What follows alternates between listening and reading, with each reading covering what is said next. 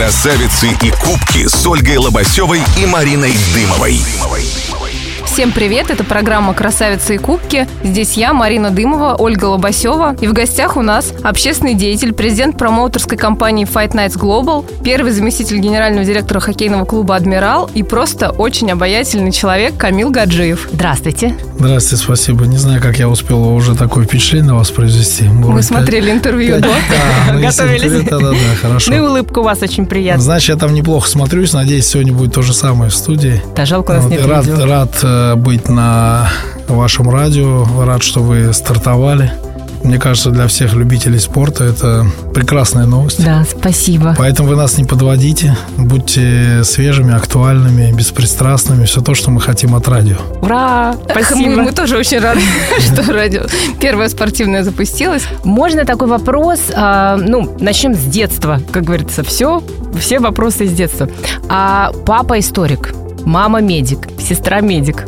Как так получилось? Вы закончили школу с золотой, Золотой медалью. медалью. Как вообще так получилось, что вы раз и вот А в вот, спорте, в профессиональном?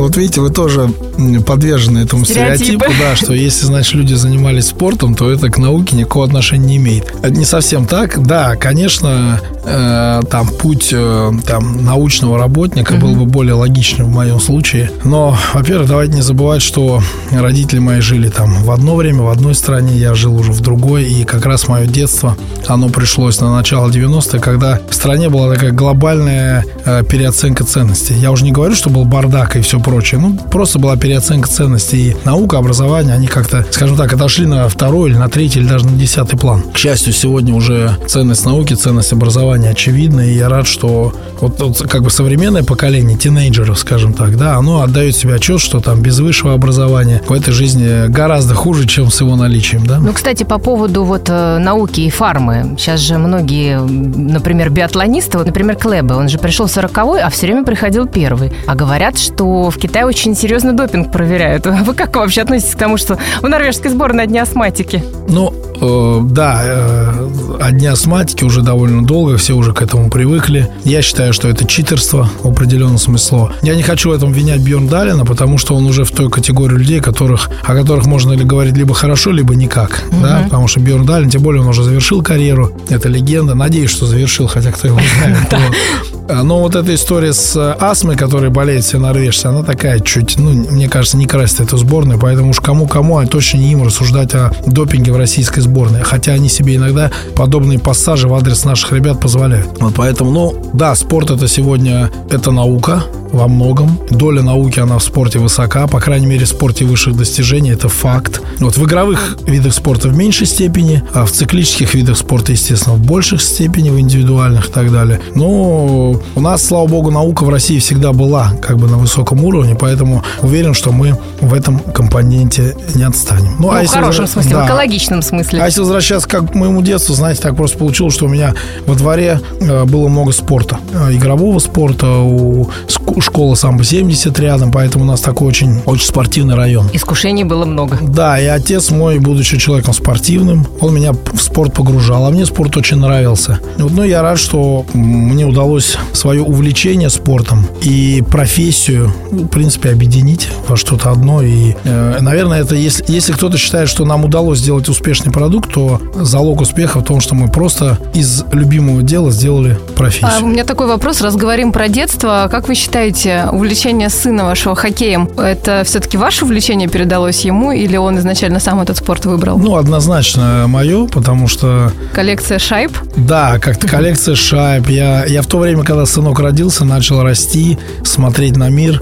Я в это время очень серьезно хоккеем увлекся. Единоборства были уже в прошлом. Я все время клюшки, шайбы, там матчи смотрел по телевизору хоккейные и в интернете. И он, глядя на это, по, ну, тоже заболел хоккеем. Он вообще до, не знаю, до позапрошлого года считал, что я хоккеист.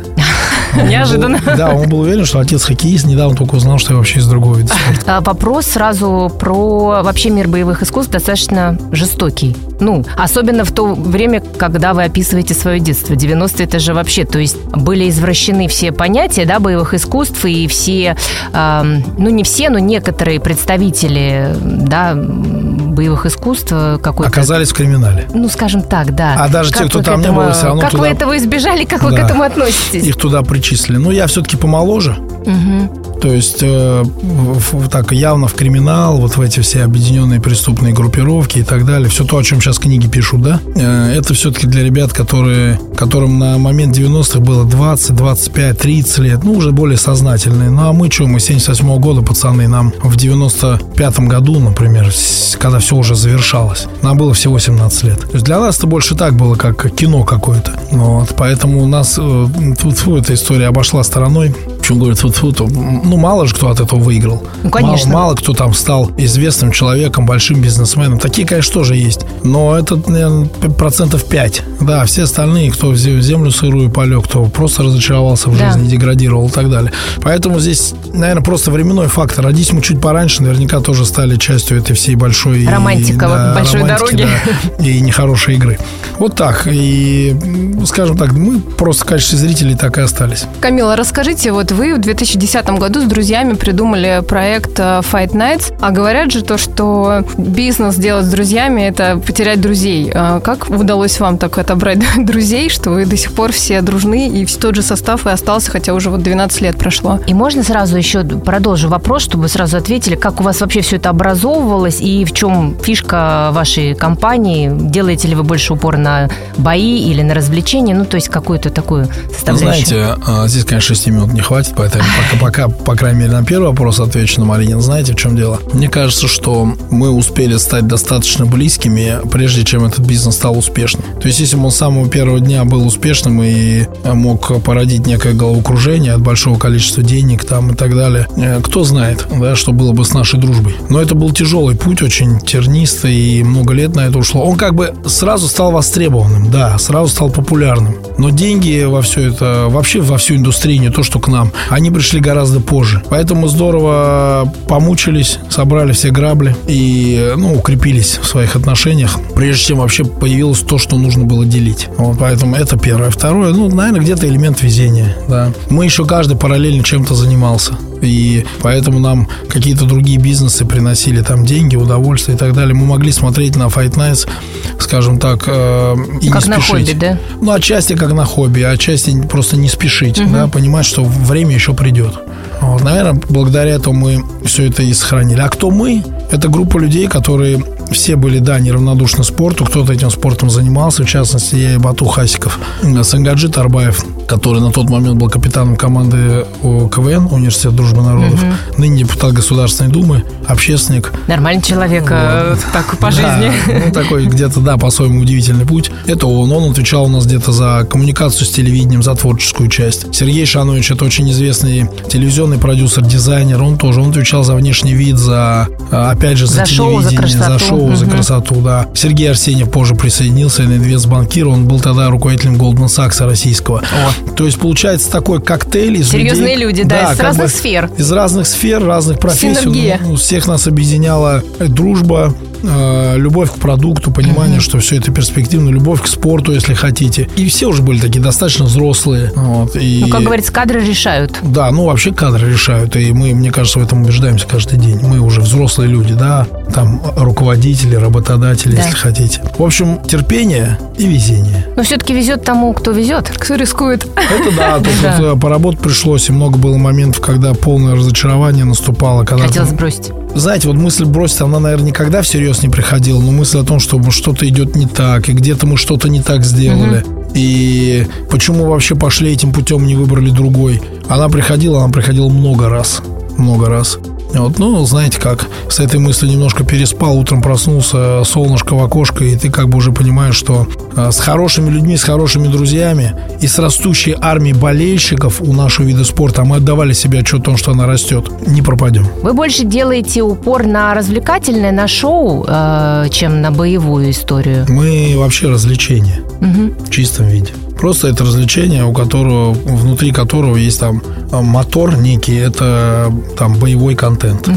Единоборство как таковое. Но вся программа, весь проект, он это просто развлечение. Он ориентирован на шоу от начала и до конца. Знаете, кто-то говорит, вот у вас певцы, музыканты, это значит, что у вас шоу. кто-то говорит, вот у вас селебрити приходит, значит, у вас шоу. На самом деле не совсем так. У нас в целом атмосфера такая, и у нас посыл. Мы не выясняем, кто там сильнее, слабее. Да, конечно, там это имеет место быть, и многие зрители им интересно, сегодня Петров или Иванов лучше. Но мы просто говорим, есть развлекательный продукт, и находясь на нем, как в зале, так у телевизора, у вас ощущение, что вы э, вас развлекают. Ну, праздник. А Да, можно сказать, что у вас праздник. некий продюсерский центр для бойцов? Такое вот можно сказать? Это вас? тоже есть э, такая фабрика звезд, школа героев некая. Это тоже есть. И без этого ни один сегодня промоушен, ни одна лига не может развиваться, потому что людям важен некий герой. Герой, хороший парень, плохой парень, белый, черный,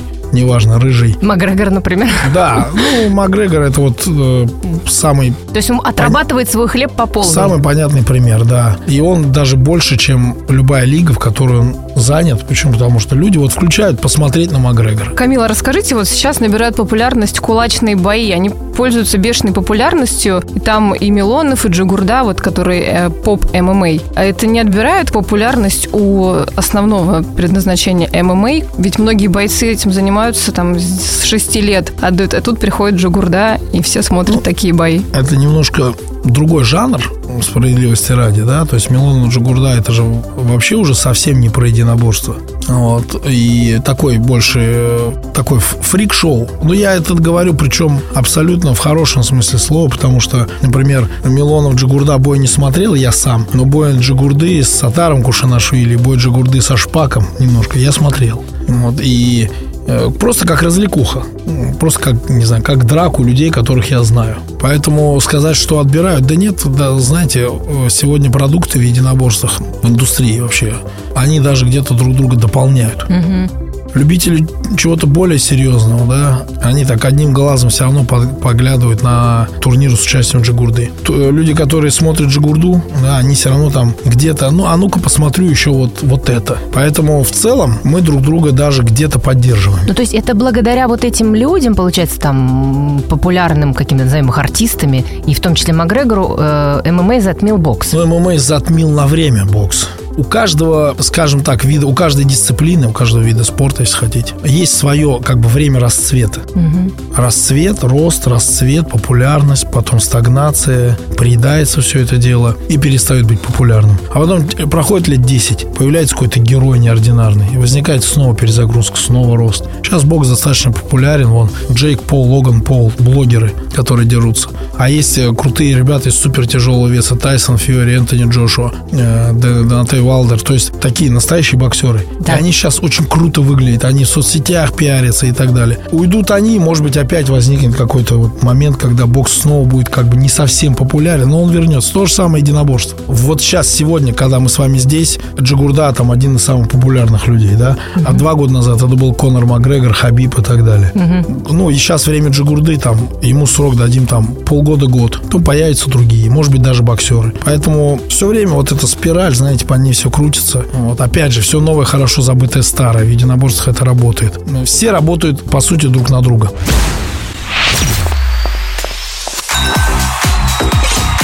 Красавицы и кубки с Ольгой Лобасевой и Мариной Дымовой.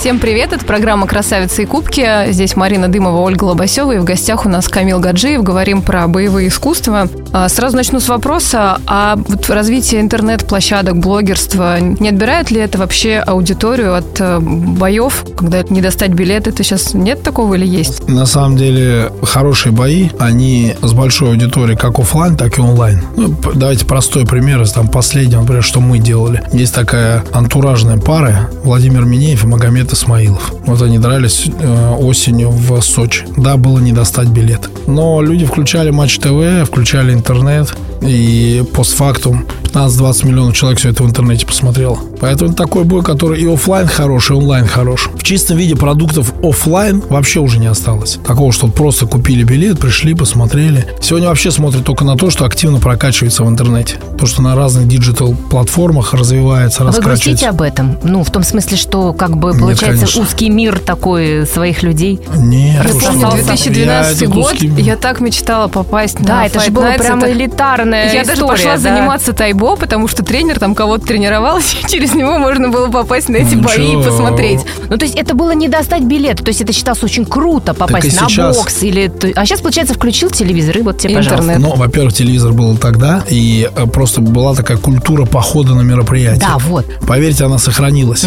Ковид ее немножко, ну, скажем так, Притушил. подкор- притушил, подкорректировал, но, но а, если сегодня есть хорошее шоу, вот я пример привел, мне Исмаилов. Самый простой билет стоил 20 тысяч рублей. Самый Обалдеть, простой. ничего себе. А были билеты и за 200, и за 300, и люди шли, покупали. Там ажиотаж такой был. Кстати, закончилось противостояние Минеев и Исмаилов или, или еще будет? Я думаю, будет еще третий бой через некоторое время. Пока Анонс. оба развиваются параллельными курсами.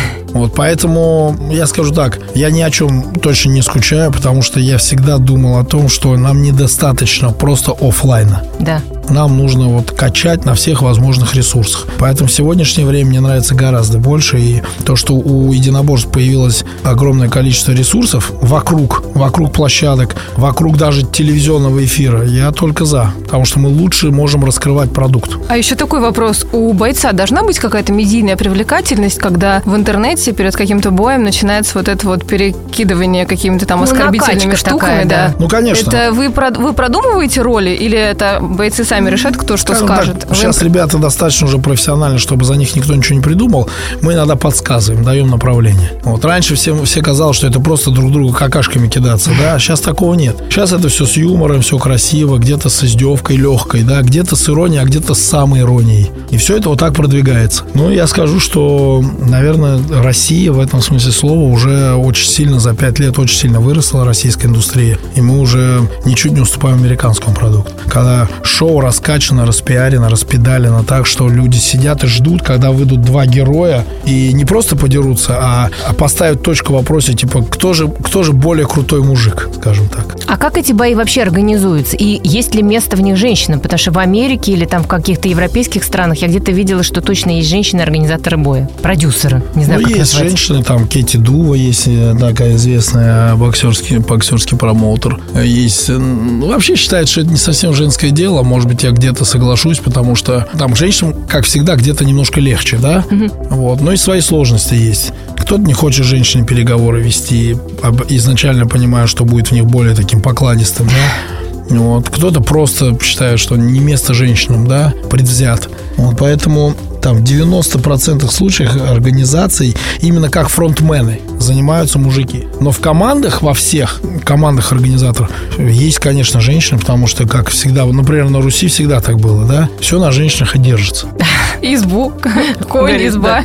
Да, ну как обычно, да. И у нас, э, у меня режиссер, например, всего этого, это женщина, и она уже 10 лет девушка, она уже 10 лет этим занимается. Ну, Девчат очень много, и они есть, и мне кажется... Но ваше без- отношение без личное какое к этому? Вам нравится, что они есть? Да, конечно. Да? Мне кажется, что без женщин вообще скучно. Ну, в вашем, я имею в виду, бизнесе. Вам тоже Да. было бы скучно? Я считаю, что да, потому что так интереснее, так и не, так не устаешь. Есть какая-то эмоция здоровая абсолютно, да, когда разнополые люди там и так далее и тому подобное. Да, это и сложности определенные, потому что нужно где-то под женщин все равно нужно подстраиваться. У женщин там свои как завихрения бывают и так далее.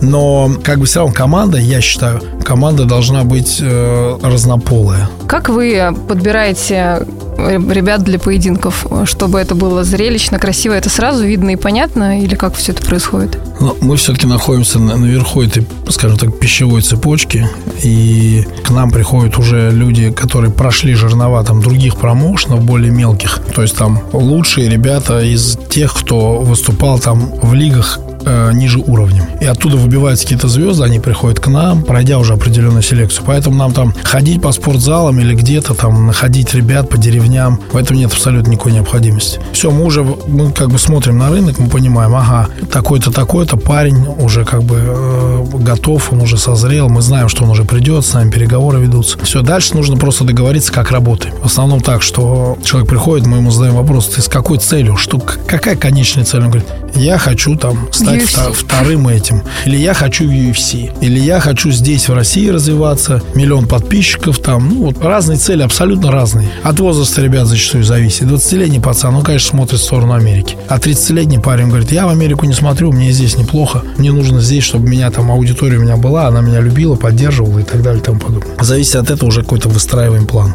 Ну, кого берем? Всем понятно, что берем подготовленных, талантливых, словоохотливых, адекватных, тех, у кого есть команда, потому что, ну, мы понимаем, что для того, чтобы парень развивался, нужно, чтобы вот был комплексный подход. И тренер адекватный, и менеджер, и какой-то, может быть, СММщик рядом. А бывало такое, что кто-нибудь ну, не очень подготовленный и просто хочет, допустим, предлагать деньги, я заплачу, возьмите меня в такой-то бой? Или Всякое это... бывало, на самом деле. И приходили ребята с разным уровнем подготовки. Кто-то приходит и говорит, ребята, вот за мной стоит крупная коммерческая структура, я там любимчик. Ну, вот, но я себе отдаю отчет о том, что я не боец там категории А или даже не категории Б. Если можно, мне тоже такого же оппонента, как бы, да, я просто хочу здесь развиваться, да. Но так как во мне еще заинтересованы люди, готовы зрители приходить, мы всегда говорим да. Мы, это же бизнес, мы занимаемся бизнесом. Просто э, вопрос всегда, где дно, да, и главное его не пробить. Вовремя остановиться, Да, да. потому что Да. если это совсем не то, мы не можем себе позволить э, заслужить славу какой-то лиги, которая совсем скатилась. Так тоже нельзя. А вы устраиваете какие-то бои, там, условно, чтобы показать кого-то в более выгодном свете и берете более слабого соперника? Ну, звездного, условно говоря.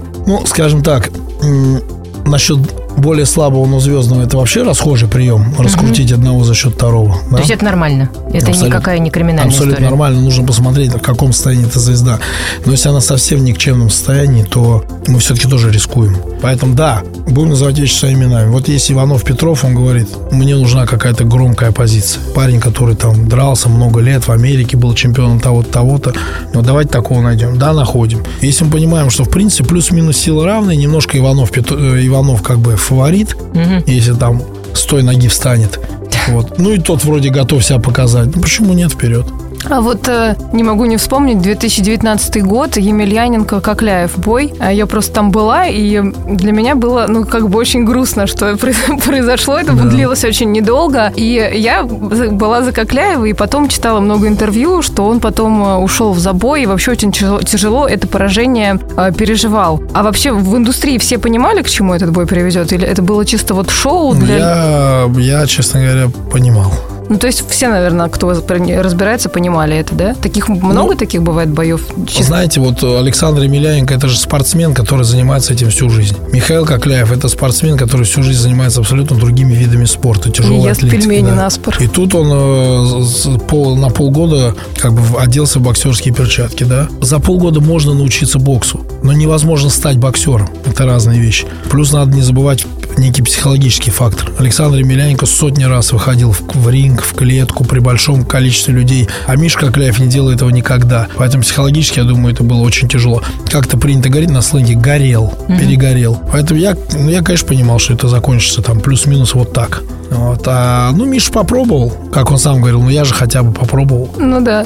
Ну, мне кажется, это был звездный час, вот, вот этот бой. Э, Он, кстати, недавно с ним буквально беседовал, он не собирается останавливаться, и у него там дальше бои. Он сотрудничает с РНТВ, то есть Миша вроде бы так... В порядке. э, Ну, у него такой образ э, хорошего русского доброго парня, который Да. ест пельмени, семья, играет на баяне. Ну, вы, наверное, в том числе поэтому за него и болели. Да, я чисто А, по-женски. Да, а Саня Емельяненко это весельчак, пьяница. Ой, давайте не будем, да, его репутацию Да не, трогать. ну мы же любя. Ну да, Любя. хорошо, ладно. Ну, приятель даже, я бы сказал. Любя. Ну вот такой. Он, в принципе, и говорит, я такой. Вот любите Ну. меня таким, какой я есть. И у него огромная аудитория. Очень многие мужики его любят. Знаете почему? Знаете. Потому что они в нем видят себя. А я не могу не спросить про Хабиба. Это же ваших рук история. Вы же помогали ему э, стартовать? Или я Нет, что-то вы путаю? знаете, это, мне кажется, целиком проект такой self-made, это раз. И, конечно, при помощи отца. Но это очень крутой проект Selfmade, если Очень можно крутой. так назвать, конечно, Очень великого крутой, бойца. да, очень такой целеустремленный парень с чуйкой, скажем так. Но Ну, это получается все-таки его какие-то способности или все-таки это команда помогала? Все вместе. Он сам, в первую очередь, он такой. Таким невозможно стать, если ты не такой, и просто есть крутая команда. Нет, ну крутая команда нужна. У него все как-то вовремя происходило. И повторюсь, отец рядом. Ну а там, условно, такие люди, как я, деятели индустрии, они, может быть, каждый где-то свои 5 копеек в то, чтобы там все было так успешно, вставили. Я не говорю сейчас конкретно про себя, про Камила Гаджиева. Но таких людей было много. Каждый, кто по-своему Хабибом там восхищался и способствовал, да, вот, и вот э, как бы в совокупности все это дало какой-то буквально сногсшибательный результат. И Макгрегор, он как бы частью пути этого был? Это Конечно, специально Мак- бой был организован, чтобы как бы продвинуть э, Хабиба, Макгрегор, получается? ну, скажем так, никто специально ни с кем не дрался, ни, ни один со вторым, ни тот с этим. Просто так случилось, что вот в этот момент, а, вот в этой части истории единоборств мировых, эти два парня оказались в одной весовой категории, и они оказались такими ярыми антагонистами, да? Внешне разные, образ жизни разный, идеологии разные, да, конфликт. Все сошлось. И поэтому я до сих пор считаю, что, ну, а наверное, конфликт там это натуральный, что ли? Или- абсолютно натуральный Да, конфликт. я думаю, это да. игровая история. Нет, нет, нет. И даже не пришлось никому подыгрывать. И поэтому это, наверное, сегодня самый громкий бой в истории ММА. По крайней мере, мне, как россиянину, так кажется. Я Ну да, любого это и ирландца есть. Он скажет то же самое. Да. Вот это самый громкий бой. И вот как-то вот и звезды все на небе сошлись. И поэтому это уникальный путь Хабиба. И даже то, что Хабиб завершил карьеру и Ну, сделал то есть это он ее вовремя. совсем завершил, никогда больше не будет биться, или это можно вернуться будет? Или он именно у него же лига своя сейчас. Да, ну там он выступает в качестве основателя и фронтмена, а вот если как боец, знаете, ничего, наверное, не исключено. Может быть, когда-нибудь он так сильно заскучает, поэтому.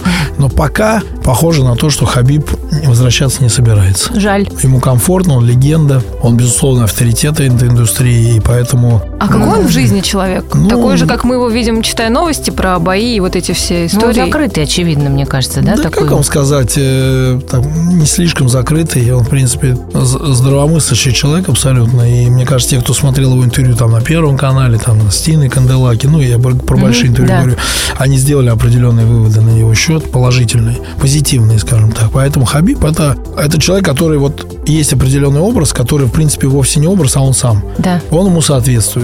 Нормальный, системный парень. Не буду сейчас никого перехваливать, да, тем более мы земляки. Вот я, мне кажется, достаточно сказал. Да. Да. А дальше присмотритесь. У меня такой вопрос, вот я, может, его сейчас попробую сформулировать правильно, но э, я читала такую информацию, что есть бойцы, которые в тяжелом весе, условно, и перед боем, э, или там накануне какого-то вызова скидывают специально вес и попадают в какую-то более такую, менее весовую категорию, да, и, то есть сопернику просто, ну, Ну, шансов это не оставляют. Это часть, не, ну и соперник такой же, так не надо думать. То есть не надо думать, что один так делает, второй нет. Это сегодня часть индустрии. Это так называемая весогонка, сгонка веса. Да. Все сегодня к этому прибегают. Примерно 10% веса люди э, теряют перед контрольным взвешиванием, потом набирают. Вот это не обман, это не какой-то там, знаете, То есть прием не какое-то преимущество и так далее. Все это делают. Просто если ты этого не сделаешь, это сделает твой оппонент, и тебе будет некомфортно. Понятно. А у бойцов есть зарплаты ежемесячные или это забой гонорар? Очень многие ребята в разных клубах состоят на регулярной основе, получают зарплаты. Вот, но как бы когда говорим все-таки о продвинутых атлетах, то там доля зарплаты относительно гонораров, Ну, она там не такая большая. Это зачастую, это больше для молодежи. Клуб их поддерживает, потом ребята развиваются, потом, если парень успешный, он уже сам больше делает для клуба, чем клуб для него. Такой закон природы. Мне не дает покоя история про хоккей а, и то, что ваш сын долгое время думал, что вы хоккеист. Расскажите, как так получилось и как вообще удается совмещать а, и хоккейный клуб, и бойцовский я, проект. я в детстве любил хоккейчик играть, вот во дворе. Ну, зима, зимой выходим там в шапках, там, когда с коньками, когда в валенках. Даже я стояла на воротах у брата. Вот видите, и, соответственно, ну, это история с детства, любовь к хоккею. Потом я всю жизнь занимался единоборством, я когда закончил ими заниматься. И уже даже я был как бы Fight Nights. Мне Бату Хасиков говорит, слушай, я вот тут хоккей для себя открываю. Я говорю, Бату, я же играю в хоккей, давай вместе. И как-то мы раз, раз, раз, и вот я втянулся, и теперь без хоккея жить не могу. То есть два-три раза в неделю, плюс к сыну езжу на тренировки, на игры. Очень люблю этот вид спорта, он мне очень импонирует. Он очень где-то на единоборство похож эмоционально. Поэтому все, что есть, я от хоккея получаю, и как бы всех призываю болеть за хоккей. Ну, прекрасное пожелание. Я думаю, на нем, в принципе, мы можем э, завершить нашу программу. Спасибо вам большое, что пришли. Было интересно. Спасибо. Э, Сразу просим прощения Ну, мало. за глупые вопросы. Может быть, мы, девочки, что-то не так задавали. это на самом деле намного интереснее, потому что я от вопросов э, таких индустриальных, профессиональных, я уже здорово подустал. И когда мы оказываемся за одним столом или в одной студии с коллегами, журналистами спортивными, я всегда говорю, давайте поговорим просто о жизни. Ура, то есть мы попали в точку. Плюс-минус. Спасибо. Спасибо большое. Красавицы, красавицы и кубки.